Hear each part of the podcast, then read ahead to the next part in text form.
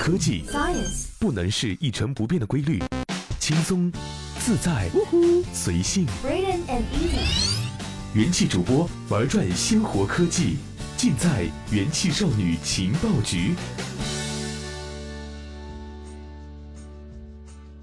这里是用智商捍卫节操，用情商坚守美貌的正能量元气少女情报局，我是怡宝。在过去的半个月里，挪威和芬兰的北极圈内区域多次记录到了超过摄氏三十二度的高温，比往年均温高出了十五摄氏度。是的，你没有听错，是摄氏度三十二度，不是华氏度。这一异常高温是此刻欧洲热浪的一部分，并引发了广泛的野火。那么问题来了，欧洲热浪下，北极熊还好吗？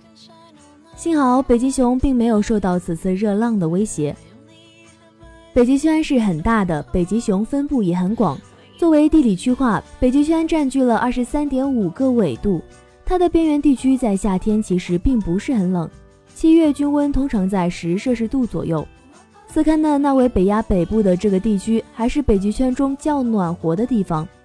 如挪威北部的巴纳克位于北纬七十度，夏季最高温通常在十七摄氏度左右。但这次的热浪还是太反常了，打破了多地的夏季气温记录。幸运的是，虽然局部地区面临异常高温，此刻北极圈的中心地区还是比较凉爽的，比历史均温还低一点点。此刻北极圈海冰虽然少于1981年至2010年年均值。但比2012年的冰要多一些。换言之，北极熊没有因为此次热浪而面临海冰危机。它最需要冰的时间不是现在，而是春天到初夏，这是它捕食的主要时期。那么捕食季它的冰够吗？北极熊的主要捕食方式是等在冰洞上守海豹。如果冰的面积减少了，它寻找合适的冰就要花更久，捕猎难度也更大。虽然理论上也有别的狩猎方式，但成功率都太低了。今年二月份，《Science》上一篇论文分析了北极熊的代谢，认为北极熊对冰冻狩猎几乎是完全依赖的。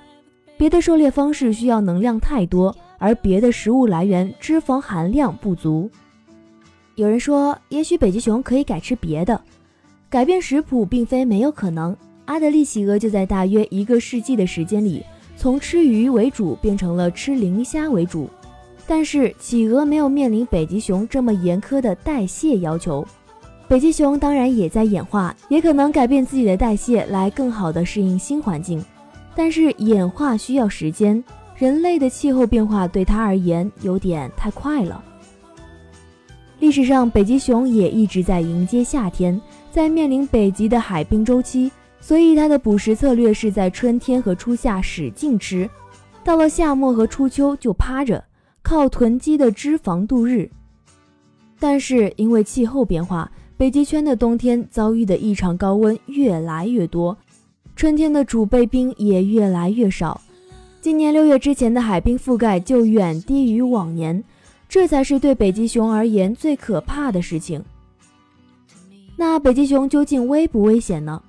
现在北极熊约有两万六千只，分为十九个种群。国际自然保护联盟二零一五年的评估是，这十九个种群里有一个在增长，三个在衰退，六个趋势稳定，剩下九个数据不足，整体趋势是未知的。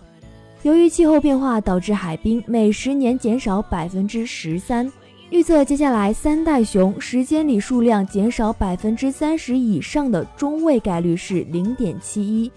但几乎不可能减少百分之八十以上，所以归类为易危种群。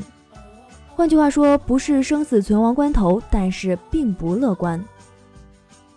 而斯堪的纳维亚的热浪虽然没有直接影响北极熊的生存，但也不能说毫无关系。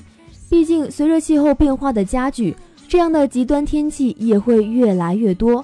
遇到一个异常炎热的无冰春天。北极熊可能就要种群崩溃了。